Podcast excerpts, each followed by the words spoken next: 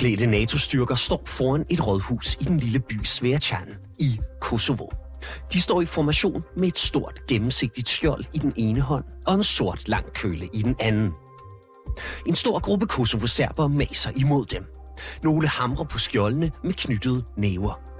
Nogle kaster tårgas ind mellem soldaterne, mens andre spraymaler bogstavet sæt på NATO-styrkernes køretøjer. Du lytter til konfliktzonen, hvor vi i dag zoomer ind på voldelige sammenstød i Kosovo. Og spørger, hvorfor konflikten mellem serbere og albanere i Kosovo blusser op igen. Mit navn er Mads Vesterager. Velkommen til konfliktzonen.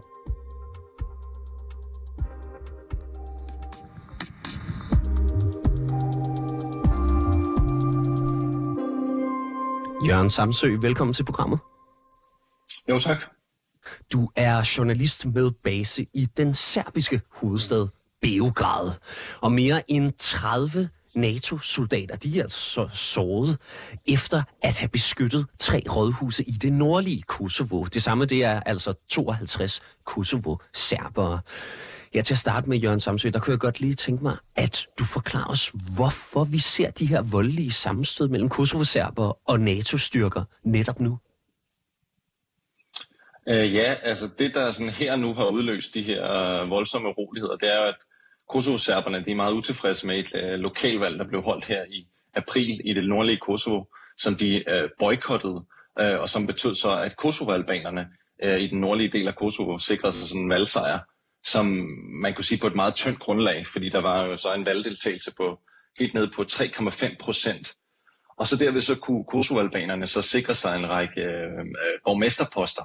Og så i fredag i sidste uge, så sagde, øh, eller gav Kosovos premierminister Albin Kurti, han gav så grønt lys for, at de her kosovo-albanske borgmester kunne indtage deres poster og gå i gang med at sådan ligesom udføre deres embeder. Og det fik så kosovo til at blokere for adgangen til rådhuset, blandt andet i den by her i Svetjan, hvor det så er gået hårdest for sig, og hvor vi har set de her sammenstød både fredag i, i sidste uge og her mandag, hvor det, hvor det virkelig eskalerede, og hvor det så kom til, at øh, 30 NATO-soldater fra den styrke, der går under navnet KFOR, de kan så øh, komme til skade under de her øh, voldsomme uroligheder. Ja, fordi hvor kommer de her NATO-soldater egentlig, øh, øh eller hvordan kommer de ind i billedet? Ja, altså det er jo en fredsbevarende NATO-styrke i Kosovo, som øh, er der for øh, at opretholde, opretholde, øh, hvad skal man sige, fred og stabilitet. Det vil sige, de, øh, de er en fredsbevarende styrke, der har været der på et FN-mandat helt tilbage fra 1999, hvor man fik stoppet de her øh, etniske uroligheder mellem serber, serber og kosovo-serber og kosovo-albanerne, øh, og så hvor øh, NATO efterfølgende også øh, bombede Serbien. Så de er der altså for øh, at, at, at opretholde fred og, og, og stabilitet. Og så er det de her øh, kosovo-albanske borgmester, de blev blokeret for at komme ind på de her respektive rådhuse i det nordlige Kosovo. Så var det ligesom en for stor mundfuld for det lokale politi i Kosovo, og så træder NATO-styrken altså så til for ligesom at fuldføre det her mandat, som de er blevet pålagt, nemlig at opretholde fred og stabilitet, og for ligesom at støtte, at hvad skal man sige, demokratiet eller dagligdagen i Kosovo ligesom kan udfolde sig sikkert med, med, med, kan man sige, med alle de komplikationer, der, der så nu måtte være. Prøv lige, altså nu nævner du det her, men prøv lige at sætte lidt flere ord på, hvorfor det egentlig er, at Kosovo-serberne de boykottede lokalvalget her i april. Ja, altså det har en lidt længere historik, det har en meget lang historik faktisk, men det handler sådan grundlæggende om, at Kosovo-serberne de vil gerne have mere øh, autonomi eller mere selvbestemmelse i det nordlige Kosovo, hvor de jo er en, er en majoritet. Og så startede det sådan det helt tilbage i fjor i september, øh, november og december med en strid om nummerplader, altså nummerplader på biler, hvor serberne i Kosovo ikke vil køre med nummerplader, der er udstedt af Pristina, altså Kosovos albanske centraladministration, men de vil køre på plader, som er udstedt af Serbien. Og de blev så, øh, der var så en, øh, en ting, hvor det, eller fra centraladministrationen var det så, at de skulle skifte de her nummerplader, ellers ville de få nogle bøder. Men det øh, vil de kosovo-serbiske øh, indbyggere så i det nordlige Kosovo ikke, fordi at skifte til en nummerplade, som har Kosovos flag på, det er jo en tegn på, at de har anerkendt, og at Serbien har anerkendt øh, Kosovos selvstændighed, og det gør de jo ikke. Så det er jo ligesom hele kernen i striden. Og så den her strid med nummerplader, den fik så øh, det, hele den, den øh, kosovo-serbiske administration til at sige deres job op. Lokalpolitikerne forlod deres poster, og 500 øh, serbiske politifolk smed øh, uniformerne, serbiske dommere øh, trådte øh, tilbage, øh, og så øh, i, i sådan en slags protest. Og så var der også uroligheder og blokader og sammenstød der tilbage i november og december. Og så blev der så lavet en form for fredsaftale om de her øh, nummerplader, hvor parterne mødtes, altså den serbiske præsident Vucic og Kosovos premierminister Albin Kurti. Og der blev så ligesom skudt til hjørne den her med, med nummerpladerne, hvor man ligesom sagde, nu, nu gør vi ikke mere ved det. Og så aftalte man øh, sådan set også, at der, skulle, at der skulle arbejdes for en form for, for selvstyre i det nordlige Kosovo. Altså det, som øh, man hed, der hedder en associ- association af serbiske kommuner, altså, eller ASM, hvor Kosovo-serberne så i nord vil få en form for selvstyre, eller mere udstrakt selvstyre, men samtidig være underlagt øh, Kosovos centraladministration i Pristina. Og så det her selv, selvstyre, det blev faktisk aftalt sådan allerede tilbage i 2013, altså for 10 år siden. Og så nu her med den her nye aftale, øh, som blev lavet i marts i år, så er der altså ikke rigtig sket nogen udvikling. Og så øh, tænkte, så, så, så reagerede kosovo ved at boykotte øh, det her valg med opbakning fra Beograd. Og så er det så sådan set kommet til, til den her situation, når, når man kan sige, at det her valg, det skulle øh, ligesom udfolde sig, sådan at de her borgmester skulle komme ind og være på, øh, på de her rådhuse. Altså resultatet af valget skulle ligesom materialisere sig. Og det var de så øh, rigtig, rigtig sure over øh, Kosovo-serberne. Så så vi så de her øh, voldsomme sammenstød. Hvordan er befolkningssammensætningen egentlig i det nordlige Serbien, og hvordan påvirker det øh, området? Øh, ja, det er jo så i det, i det nordlige øh, Kosovo, at der bor omkring 50.000 øh, Kosovo-serber i det nordlige Kosovo, og omkring vel cirka øh, 5.000 øh, Kosovo-albanere, så det er altså 90 procent Kosovo-serbisk befolkning i det nordlige Kosovo, og cirka 10 procent Kosovo-albansk. Altså man kan sige, at de to øh, befolkningsgrupper lever sådan set, hvad skal man sige, side om side, men der er stadig den her form for fjendtlighed mellem dem, som stammer helt tilbage fra sen 90'erne. Og man kan sige, at de her byer i det nordlige øh, Kosovo, altså de delte på en måde efter etnicitet, og nok mest kendt, øh, hvis der er nogen, der kender, nogle af lytterne, der har hørt om byen øh, Mitrovica, som er, som er del af den her flod Ibar, hvor serberne øh, og albanerne lever som ligesom på hver sin side adskilt. Øhm, og så selvsagt er Kosovo-albanerne jo så klart i undertal i, i det nordlige Kosovo. Øhm, og, og, og de, de, de der byer, hvor der skulle have været sammenstød, så er der meget få Kosovo-albanere. Så det ser jo sådan øjensynligt lidt mærkeligt ud, i hvert fald fra serbernes side, at det skulle være kosovoalbanske borgmester på, de her, på posterne i de her byer, hvor der efter de der lokalvalg med meget lav valgdeltagelse og boykot, der ser det lidt mærkeligt ud, at de skulle, de skulle kunne overtage borgmesterposterne i alle de her, øhm, i de her byer. Ja, og, øhm, og altså, det er jo kommet til voldelige sammenstød netop på grund af, at de her borgmestre de er blevet indsat. Prøv lige at sætte nogle flere ord på, hvor voldsomme de her sammenstød de har været. Ja, som du selv beskrev her i indledningen, det er jo meget voldsomt og vildt at se, at sådan civile øh, Kosovo-serber sådan i håndgemæng med, med, med kampklædte soldater har kastet sig mod skjolde, og der er blevet øh, brugt knibler, altså der er blevet givet en ordentlig omgang, hvad kan man kalde på dansk, øh, knibbelsuppe. Øhm, og så har der været tårgas, og der har været de her stødgranater også, altså sådan en voldsom eksplosion, der ligesom skal få, som man også kalder sådan en form for chokgranater. Øhm, så øh, altså, både fra NATO-styrken, men også at, at, de, at øh, kursuserberne også har kastet torgas tilbage mod, øhm, øh, mod NATO-soldaterne, og der er blevet brugt øh, hjemmelavet øh, brand, brandbomber og, og sådan eksplosiver øh, mod øh, KFOR-styrken, så det, det har været altså, meget, meget aggressivt og højspændt, vil jeg sige. Nærmest sådan, selv lidt overrasket over den øh, vilje til at kæmpe øh, imod øh, NATO-soldaterne, ligesom fra Kosovo-serbernes side. Og, og det viser jo sådan...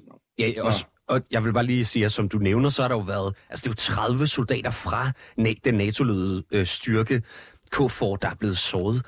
Hvordan Altså, hvor usædvanligt er det egentlig, at NATO's fredsbevarende styrker, de angribes i Kosovo? Altså på det her niveau med 30 sårede, der er det, der er det ret usædvanligt, vil jeg sige. Uh, men det er, altså, det er jo klart, at når, når de her har, styrker har været her i uh, siden 99, så der har jo været sammenstød ved form, øh, eller tidligere, men det har jo aldrig været det på, ligesom på det her niveau. Så det vil jeg sige, det er, det er ret usædvanligt. Men det, som jeg siger, det har også, der har været jævnlige øh, sammenstød over årene, og vi har også haft danske NATO-soldater øh, indblandet i uroligheder tidligere. Jeg var selv helt tilbage i 2008, øh, mener jeg det var, hvor de danske soldater øh, havde været, var i konfrontationer øh, også i det nordlige Kosovo med, med, med lokale øh, serbere. Og men man kan sige, at NATO-styrken er jo gået fra, i starten har været helt op på 50.000 mand, nu er det helt ned på 3500 mand, der er i dag. Så der må jeg sige, de, de, de tal, de viser, at behovet for, for NATO-soldater har været dalende, kan man sige, fordi sikkerheden har, det har været mere sikkert. Men det er jo øh, så kun indtil nu, hvor det hele det sådan er eskaleret, og hvor også NATO nu har meldt ud, at der skal sendes øh, yderligere 700 mand øh, til Kosovo. Og NATO-styrkerne, de beskyttede jo altså de her tre rådhuse, som vi snakkede om i det, i det nordlige øh, Kosovo, hvor der er indsat etniske øh, albanske borgmestre. Øhm, Jørgen Samse, betyder det så, at NATO-landene bakker op om indsættelsen af de her borgmestre? Ja, det kan man bestemt nok ikke sige. Altså NATO bakker ikke op om det her skridt, øh, som Kosovos premierminister Albin Kurti tog med at indsætte de her borgmestre, eller give grønt lys til, at de skulle gøre det. Øhm, men fordi NATO-styrkerne i Kosovo er der jo ligesom for at opretholde ro og orden under det her FN-mandat, så de skal jo rykke ud, når der, når der er optagt øh, øh, til, eller der opstår uroligheder. Øh, og faktisk er det sådan lidt øh, mærkeligt, fordi øh, Serbien og, og Kosovo-serberne i hvert fald i den retorik, der primært kommer fra Belgrad, de ser jo den her, de her NATO-styrker, KFOR-styrken, som en, som en form for beskyttelse af, de, af det serbiske mindretal i, i hele Kosovo, hvor serberne er, er jo mindretal i hele Kosovo, men ikke i det nordlige Kosovo. Men de ser dem som en form for beskyttelse mod, hvad de siger sådan er overmagten fra Pristina, altså Kosovos hovedstad. Så det er sådan lidt, øh, så lidt mærkeligt, at man egentlig, nogen man skulle måske holde sig lidt gode venner med, eller i hvert fald ikke gå i bræschen med og kaste brandbomber efter osv. Øhm, dem skulle man måske holde sig øh, sådan lidt bedre gode bedre venner med, men det er måske mest på det retoriske plan.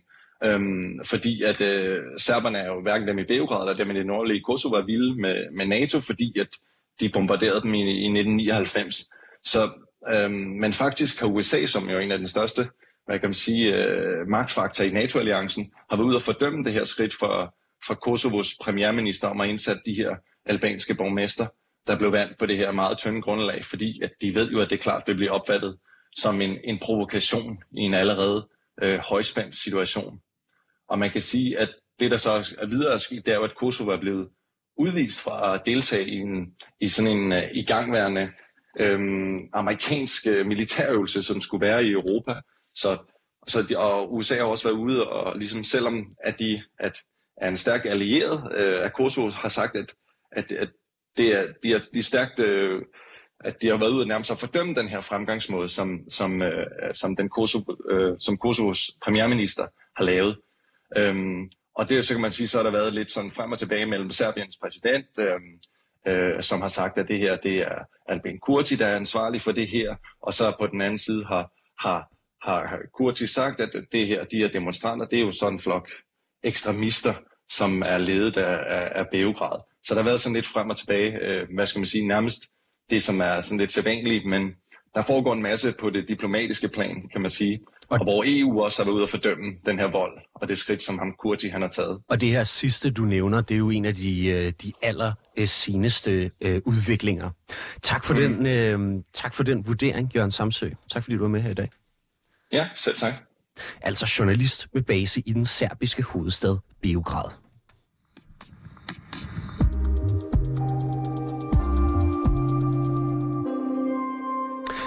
Thea Sindbæk Andersen, velkommen til programmet. Du er lektor i Østeuropa-studier ved Københavns Universitet. Jeg kunne godt tænke mig at spørge dig, hvordan du tolker den opblusning, vi altså lige nu er øh, vidne til i Kosovo? Øh, jamen, det er et godt spørgsmål, men jeg, jeg tror, jeg synes, man skal se det som et, øh, et udtryk for, altså et til udtryk for en lang øh, en lang proces eller en lang forhandlingsproces om, hvad, hvad, hvad Kosovo skal være for et sted, og hvad det skal anerkendes som.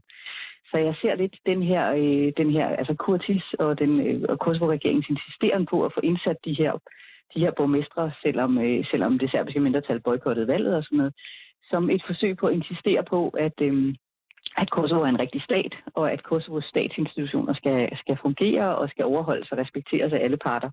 Og det er jo præcis det, som, øh, som, øh, som både det serbiske mindretal, men, men, jo, men jo også øh, øh, altså den serbiske stat, eller i hvert fald den serbiske regering i Beograd, ikke vil have. De vil jo ikke anerkende, at, at Kosovo skal være en stat.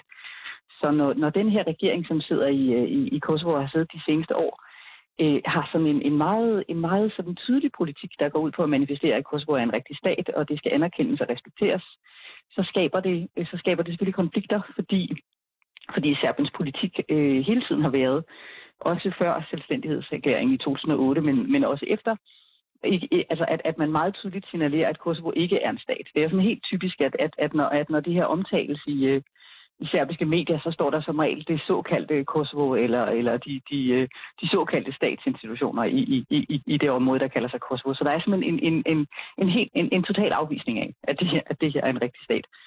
Øhm, så, så, så det er der, tror jeg, den, den forhandling ligger. Det, det, er simpelthen, det er simpelthen en meget, meget lang politisk, og med andre redskaber også, kamp og forhandling om, hvad Kosovo skal være, og hvordan de to parter skal se på hinanden. Og øh, Kosovo-krigen, den fandt jo sted, som bekendt, øh, i slutningen af 90'erne. Det var altså en krig, der førte til, at Kosovo løsrev sig fra Serbien, og i 2008 erklærede sin selvstændighed. Hvad er det egentlig for grundlæggende stridigheder, der fortsat er i området? Men jeg tror, det handler om det. Det handler om, hvad det skal være for en stat. Det handler om, at, øh, at det serbiske mindretal, som bor rundt omkring i, øh, i Kosovo i små, øh, i små enklaver, men altså så ret koncentreret op i den nordlige del, at, at de, ikke, de ikke ønsker at være en del af en stat, som er, som er Kosovo, som er Kosovo-albansk. Og det er jo det store befolkningsflertal er jo Kosovo-albansk. Så, så det bliver, når der bliver almindelige valg, så, så, så bliver det en Kosovo-albansk domineret stat uværligt. Øhm, og der er faktisk alle mulige systemer, som skal sikre, at, øh, at Kosovo-serberne bliver repræsenteret og respekteret og har, øh, har demokratisk, øh, altså at de bliver hørt demokratisk, ikke at de, at de har repræsentation. Men det er simpelthen ikke nok for de her, øh, de her grupper, som, øh, som, som, som dels ikke ønsker at være en del af den her, den her stat, men som samtidig jo også er i meget, meget tæt forbindelse og kontakt med den serbiske stat og med Beograd. Og det er faktisk sådan, at det, det parti, som de her serbiske borgmestre, som, som trådte tilbage, som førte til hele den her proces med boykotning af valg osv., det parti, de kommer fra. Den serbiske liste hedder det, er meget tæt knyttet til regeringen i Beograd. Så, så der er jo sådan en ret tæt, altså en enighed mellem de to parter om ikke at anerkende, at Kosovo skal være en stat. Og oven i det, så ligger så måske i, altså det her, hele det her med hvordan Kosovo og Serbien ser sig selv i forhold til EU. Fordi det, øh, det, er, jo, det er jo en del af det her, EU taler om, en, det de kalder det en normalisering af forholdet mellem de to. Men det er jo samtidig en normalisering, hvor man ikke er sådan ret, altså ikke, det er ikke rigtig tydeligt, hvad, hvad vilkårene for den normalisering helt er. Fordi det er jo faktisk sådan, at selvom det meste af EU anerkender Kosovo, så er der jo alligevel en håndfuld stater i EU, som ikke anerkender Kosovo. Så der er jo også sådan en lidt, en, om, hvis man vil være sådan lidt, sådan lidt sur, sådan en, en, lidt, en, lidt, en lidt flagrende eller lidt svingende politik fra både EU's og NATO's og USA's side. Således jo også, at det som, øh, det, som USA gør nu med faktisk at straffe Kosovos regering for deres øh, for, for den her insisteren på at få, at få indført øh, at få indført borgmestre og få, at få, at få, at få strukturerne til at fungere. Når de straffer på det, så virker det sådan en lille smule, altså hvorfor, hvorfor straffer man ikke Serbien for, hvad Serbien gør øhm, i, i, i forhold til det her? Så så, så folk, der støtter, folk, folk, der, folk, der støtter øh, den, den, øh, den Kosovo-statslige side, er sådan ret, øh, ret oprevet over, over de her signaler, som USA sender, som jo, hvis man skal være helt ærlig, jo også bare ret pragmatisk ikke? For, for USA og for NATO. Og sådan, der handler det om, at de her, de her styrker, som skal sikre ro og stabilitet, at de ikke kommer i fare. Altså, det er, egentlig, det, det er stabilitet frem for alt. Så det her med, hvordan vi skal løse den her politiske konflikt, kommer ikke i, øh, i altså det er ikke det vigtigste i de her, for de her internationale aktørers øh, side. Og altså, nu begynder vi også at se militære enheder øh, på begge sider ligesom af, af, af grænsen, der bliver, øh, hvad hedder det, aktiveret og sådan øh, mobiliseret. Altså, vi har blandt andet set den serbiske præsident Alexander Vucic, der har øh, sat den serbiske her i højeste beredskab. Kunne det være sandsynligt, at serbiske styrker de ville blive sendt ind over grænsen til Kosovo? Det tror jeg ikke. Jeg er jo ikke militæranalytiker, men det tror jeg simpelthen ikke. Øhm, og det er der mange grunde til. Men, men som journalisten også talte om tidligere, så har altså, Serbien har jo været i krig med NATO før. Og det er, altså Serbien har en stor og en stærk her. Men overfor NATO har den ikke så mange chancer, vel? Øhm, så der er ingen interesse fra den side. Og der, det er simpelthen nødvendigt for, for, øh, for Serbien, at der ikke bliver en krig her. Samtidig kan man sagtens signalpolitisk sende de her, øh, de her styrker ned og sige, at de er klar. Så skal vi jo så huske, at Kosovo har faktisk ikke en rigtig her. Altså Kosovo har en, en politistyrke, og det var den, som i udgangspunktet var i, øh, var i konflikt med, med de her serbiske demonstranter. Og så blev de erstattet øh, Kosovos politifolk af NATO, da man så øh, konfliktpotentialet, fordi NATO opfattes som, som nogenlunde mere neutralt. Øhm, og som journalisten også sagde tidligere, så er det jo, man kan sige, for mange af serberne i Kosovo er det deres interesse at have NATO som en beskytter.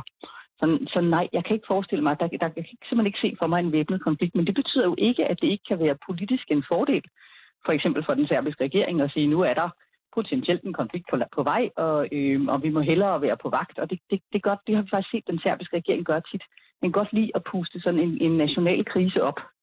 Så det bliver tydeligt, hvorfor... Altså, der er jo alle mulige problemer med den serbiske regering. Noget med ytringsfrihed, og noget med, noget med korruption, og noget med, med magtmisbrug, og noget med, at man ikke altid selv overholder sine egne regler og sådan noget. Og når der er, når der er en national konflikt, så kan, så kan sådan en tematisk overtrumfe sådan nogle kriser. Ikke? Så, kan, så kan man bruge den store krise til at skjule de mindre problemer. Så hvis man skulle være meget kynisk, så kunne man måske godt sige, at der var den serbiske regering har en interesse i, at der er en grad af konflikt i Kosovo.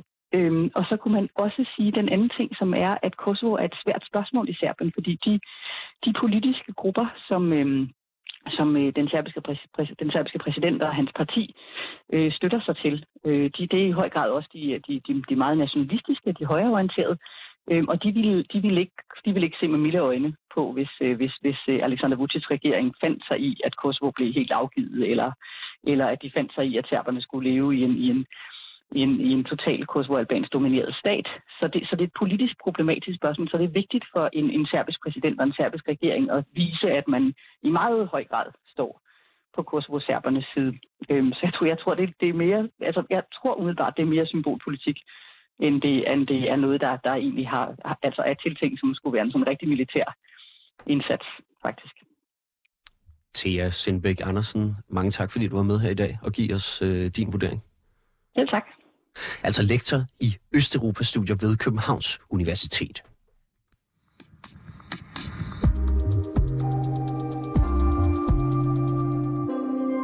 Du har lyttet til dagens afsnit af Konfliktzonen. Vi er 24-7's udenrigsmagasin. Mit navn det er som sagt Mads Vestager, og holdet bag programmet det er Christine Randa og Sofie Ørts. Produceren i regien, han hedder som altid Oscar Chauffeur. Du kan lytte til programmet direkte mandag til torsdag fra 8 til 8.30, men du kan selvfølgelig også høre programmet som podcast. Mange tak, fordi du lyttede med.